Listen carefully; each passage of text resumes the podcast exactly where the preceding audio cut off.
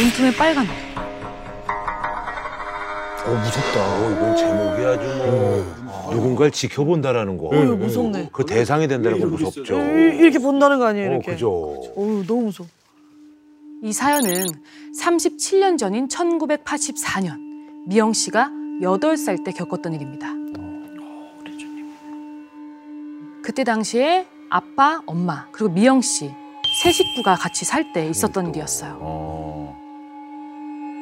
미영 씨가 기억하는 엄마는 미영 씨가 말썽을 부려도 큰 소리 한 번 낸 적이 없었고 가족들에게는 항상 다정하고 따뜻했던 모습이었는데요. 음. 하지만 평소의 엄마가 아닌 완전히 다른 모습의 엄마의 모습을 목격한 적이 있다고 합니다. 늦은 밤 혼자 방에서 자고 있었던 미영 씨는 쎄한 기분에 잠에서 깨어납니다.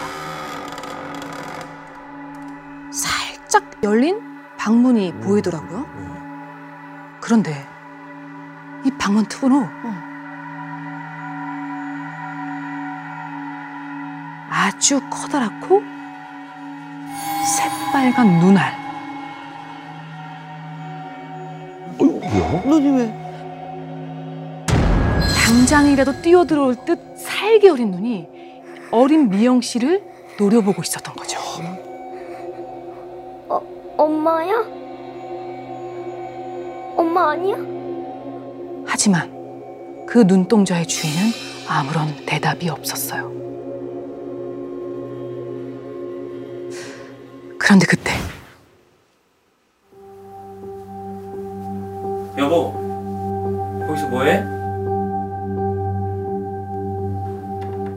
아빠의 목소리가 들려왔어요.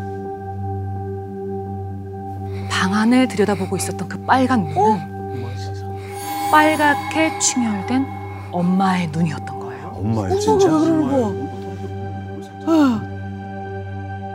그렇게 밤마다 엄마는 그 새빨간 눈으로 미영 씨 방 안을 오 너무 무섭다. 들여다보기 시작했죠. 그날 이후로 엄마 꼼딱지였던 미영 씨는 엄마 곁에 다가갈 수조차. 없었어요. 도대체 엄마는 왜 이런 기괴한 행동을 하게 된 걸까요? 그 사건이 일어나기 며칠 전이었어요. 집으로 걸려온 한 통의 전화로부터 이 모든 일은 시작이 됩니다.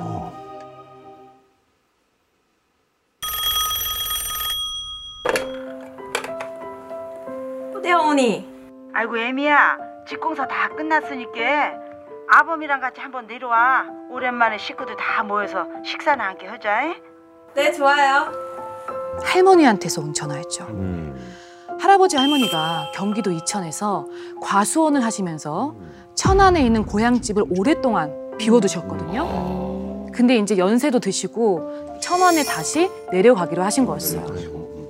그렇게 미영 씨와 엄마는 처음으로 천안의 아빠 고향집을 와, 가게 됩니다. 의미 있네. 큰엄마, 고모 식구들이 막 다 모여서 북적북적한 게 정말 동네 잔치 분위기였어요. 큰엄마는 이제 전을 부치시다가 동서, 저 부엌 가서 부침가루 좀 갖다 줘. 라고 하셨죠. 그런데 홀로 집에 들어갔던 엄마가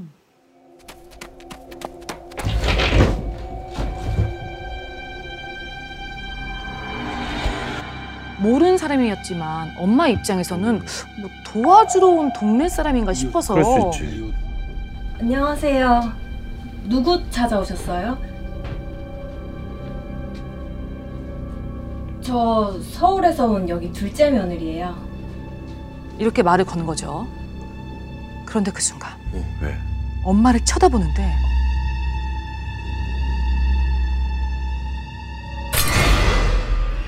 그 여자의 두 눈이 완전히 새빨갛게 충혈된 눈으로 엄마를 죽일 듯이 쏘아보는데. 뭔가 충격을 받은 것처럼 찡그린 표정을 짓더래요. 어 뭐야?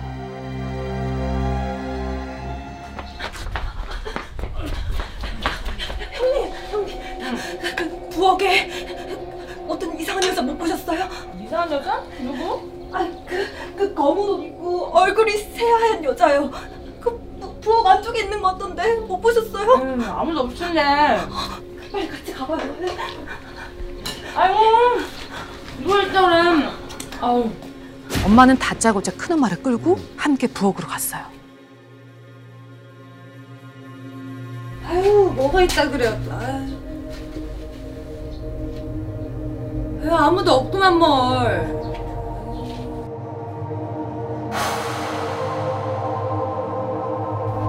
아유 동서가 잘못 봤나 보지. 글쎄 어디 간 거지? 엄마가 얘기하는 걸 들어보니까 분명히 여자가 거기 서 있었다는 거예요. 어. 그리고 그날 밤 미영 씨네 가족은 다 같이 작은 방에서 잠을 자고 있었어요. 그런데 갑자기 문이 열리는 소리가 들리는 거예요. 누가 왔나? 그 소리에 엄마는 잠에서 깼죠. 순간적으로 문에서 나는 소리라는 걸 인지를 하고 문 쪽을 바라봤어요. 어.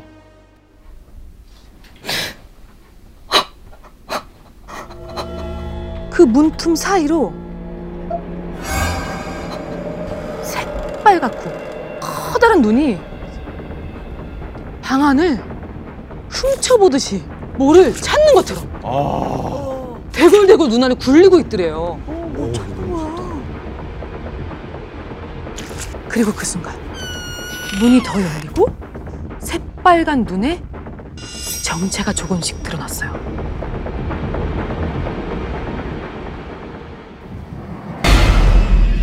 바로 아까 주방에서 봤던 그 검은 옷의 여자. 또 찾아왔어. 달빛에 드러난 그 여자는 빨간 눈을 굴려서 방 안을 막 살펴보더니 갑자기 기쁘다는 듯이 입이 찢어질 정도로 씩 웃더래요.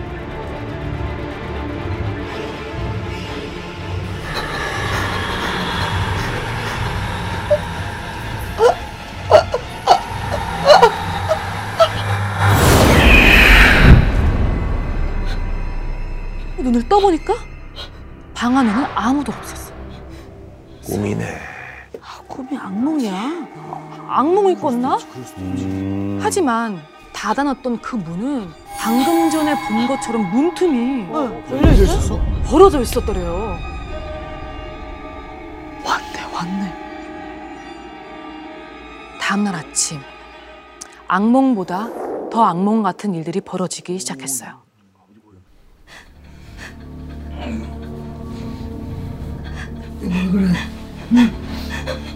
여보. 여보. 여보 괜찮아? 여보 왜 그래? 심한 몸살 감기에 걸린 사람처럼 여보. 덜덜덜덜 엄마가 떨고 있었던 거예요. 왜 괜찮아? 아이고, 아이고, 얘, 얘, 얘가 왜 이러냐? 퍼뜩 올라가서 병원부터 가. 그렇게 미영 씨 가족은 서둘러서 서울로 출발하게 됩니다. 어. 그런데 그때부터 엄마의 행동이 점점 이상해지기 시작했어요. 조수석에 힘없이 늘어져 있던 엄마가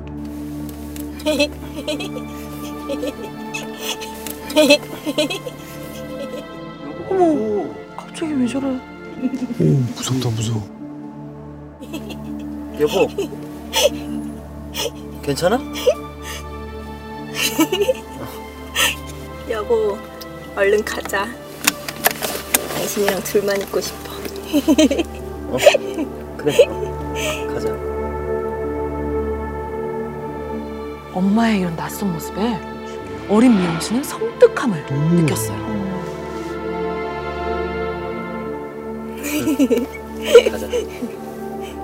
그런데 더 이상한 건 병원에서 온갖 검사를 다 해봤지만 엄마의 증상에 대한 별다른 원인을 찾지 못했다는 거예요. 결국 엄마는 집으로 돌아오게 됐고 상태는 점점 더 악화되기 시작했어요. 아, 이거 쉬웠네. 이거. 낮에는 기운이 없이 이렇게 축 늘어져 있다가 음. 밤만 되면 두꺼운 이불을 덮고는 사시나무 떨듯이 떨면서 눈틈으로 빨간 눈이 보인다고 뭐야? 계속해서 소리를 지르는 거예요. 계속. 그리고 밤만 되면 미영 씨는 공포에 질릴 수밖에 없었죠. 엄마가 새빨갛게 충혈된 눈으로 방문 틈에서 노려보기 시작한 거예요. 아왜 정말 좀. 며칠 뒤 여덟 살이던 미영 씨는 그만 침대에 소변 실수까지 하게 됩니다. 아 너무 이제 뭐 스트레스 받아가지고. 엄마가 문틈 사이로 지켜보기만 한 게 아니었거든요. 어? 그럼 또 딴 게 있어요? 뭐 위협행위를 했나?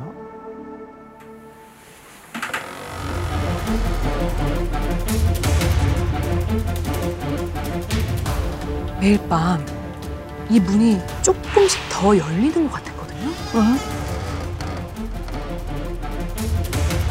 그럴수록 엄마의 모습은 서서히 더 드러났죠.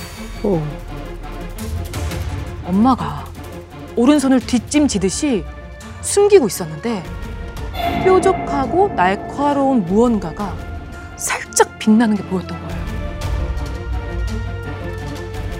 심각함을 느꼈던 아빠는 곧바로 할머니에게 전화를 했어요. 그 후로 할머니와 큰엄마가 급하게 미영 씨네 집으로 찾아왔죠. 야, 무섭다.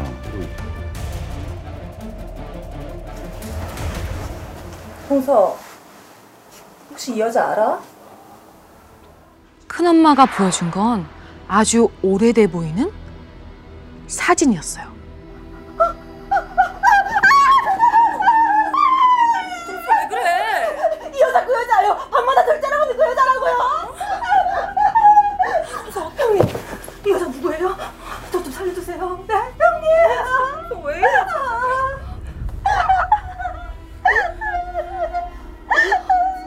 이 모습을 본 할머니와 큰엄마는 얼굴이 하얗게 질린 채 음.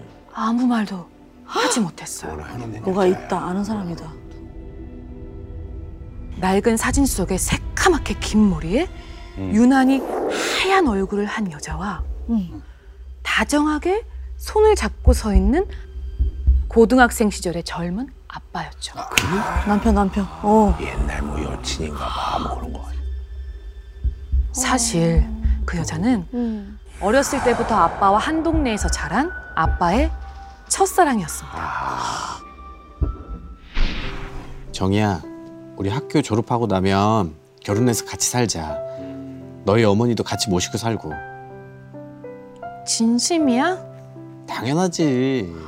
둘 사이는 점점점 더 깊어져 갔고 동네에는 모르는 사람이 없을 정도였죠. 공인된 커플이었군요. 하지만 할아버지와 할머니는 둘 사이를 극구 반대했어요. 왜 왜 왜? 너 정말 몰라서 그래? 어? 악기를 신으로 받아가지고 미쳤다고 안 하냐? 걔 엄마가 저주를 걸고 다닌다고 동네에서 소문이 아주 흉흉이야. 무슨 소리야? 사실 여자친구의 어머니가 무속인이셨는데 다른 무속인과는 좀 달랐대요. 왜요? 네. 휘쳐 휘쳐 반쯤 이렇게 풀린 눈으로 돌아다니면서 사람들한테 막 악담을 퍼붓고 다니는 거예요. 저주를 내리고. 그러니까 사람들한테는 기피 대상이었던 거죠. 그렇지. 동네 마녀 같은. 심지어 아빠의 첫사랑이었던 그 여자를 좋아하던 남자애들이 모두 안 좋은 사고를 당하거나 시름시름 앓게 됐다는 거예요. 공교롭게 또 와, 응. 우연의 일치. 할머니는 혹시나 아빠한테도 그런 일이 생길까 봐 전전긍긍하셨다고 해요. 무섭지. 둘 사이를 갈라놓기 위한 할머니의 선택은 막내 아들의 강제 유학. 강제유아. 당시 서울에서 경찰관으로 일하던 큰아들 집으로 보내기로 하신 거죠. 그렇죠. 아빠는 서울로 올라가기 전날 밤 그 여자를 몰래 만났대요. 정이야, 조금만 기다려줘. 내가 대학 입학하면 너 데리러 올게. 같이 서울 가서 살자. 기다릴게. 아 사랑했구나. 하지만 서울로 떠난 아빠는 기약이 없었습니다. 그렇게 아빠는 대학에 입학하고 군대에 입대를 하게 되면서 그 여자와 했던 약속을 서서히 잊어갔죠. 세월이 흘러서 새로운 사랑을 찾은 아빠는 엄마와 결혼을 하게 된 거였어요. 그렇다면 그 여자는 어떻게 귀신이 돼서 엄마의 앞에 나타나게 된 걸까요? 맞아요. 할머니와 할아버지가 생계를 위해서 고향인 천안집을 떠나 있는 사이 네. 그 여자가 아빠의 결혼 소식을 전해 듣고는 어. 아빠의 고향집 근처 나무에 목을 매달고 진짜? 스스로 목숨을 끊었다는 거예요. 아. 그 여자의 마지막 눈길이 머문 곳은 아빠가 떠나고 없던 빈집이었대요.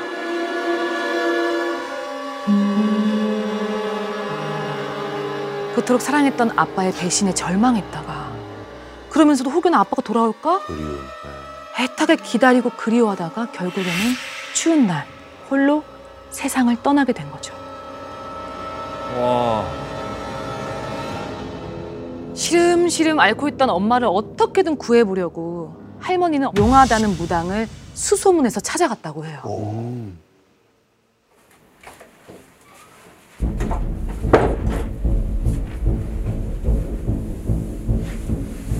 무당은 엄마를 보자마자 이렇게 소리쳤어요. 아무리 옆자리가 탐이 나고 질투하나도 그렇지 왜 죄 없는 사람을 괴롭히는다 엄마는 마치 다른 사람이 된 것처럼 한을 토해내듯이 울부짖기 시작했어요. 못가 나 혼자서 절대 안가 내 죄다.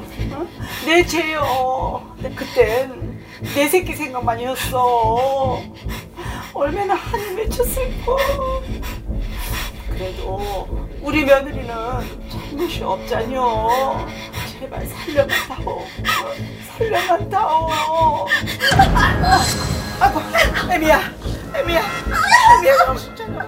하지만 엄마는 나아질 기미도 없이 바닥에 드러놓은 채 고통스럽게 몸을 뒤틀었죠. 밖에서 기다리던 아빠가 안으로 들어온 거죠.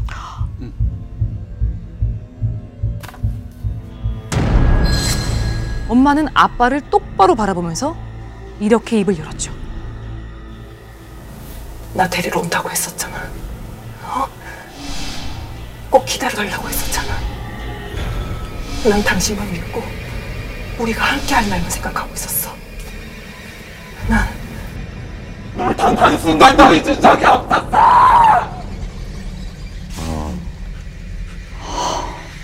순간 아빠는 한참을 고개를 푹 숙인 채 서 있다가 떨리는 목소리로 이렇게 말했다고 해요. 정희야 미안하다. 내가 약속을 못 지켰어. 정말 미안하다.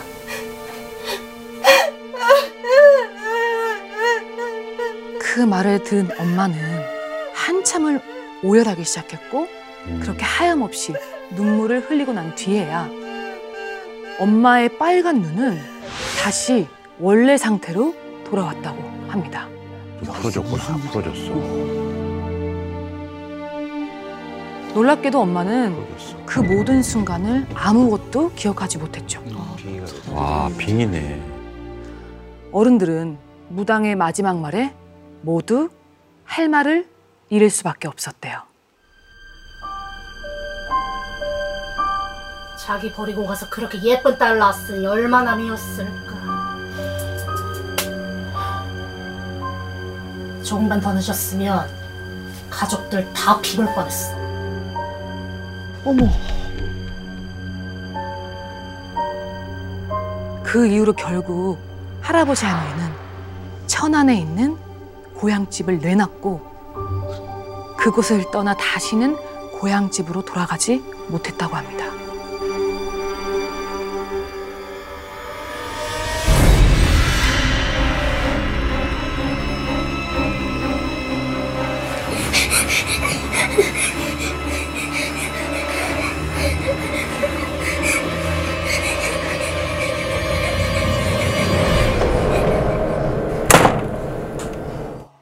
더 많은 이야기는 목요일 밤 MBC 심야 괴담회에서 들을 수 있습니다.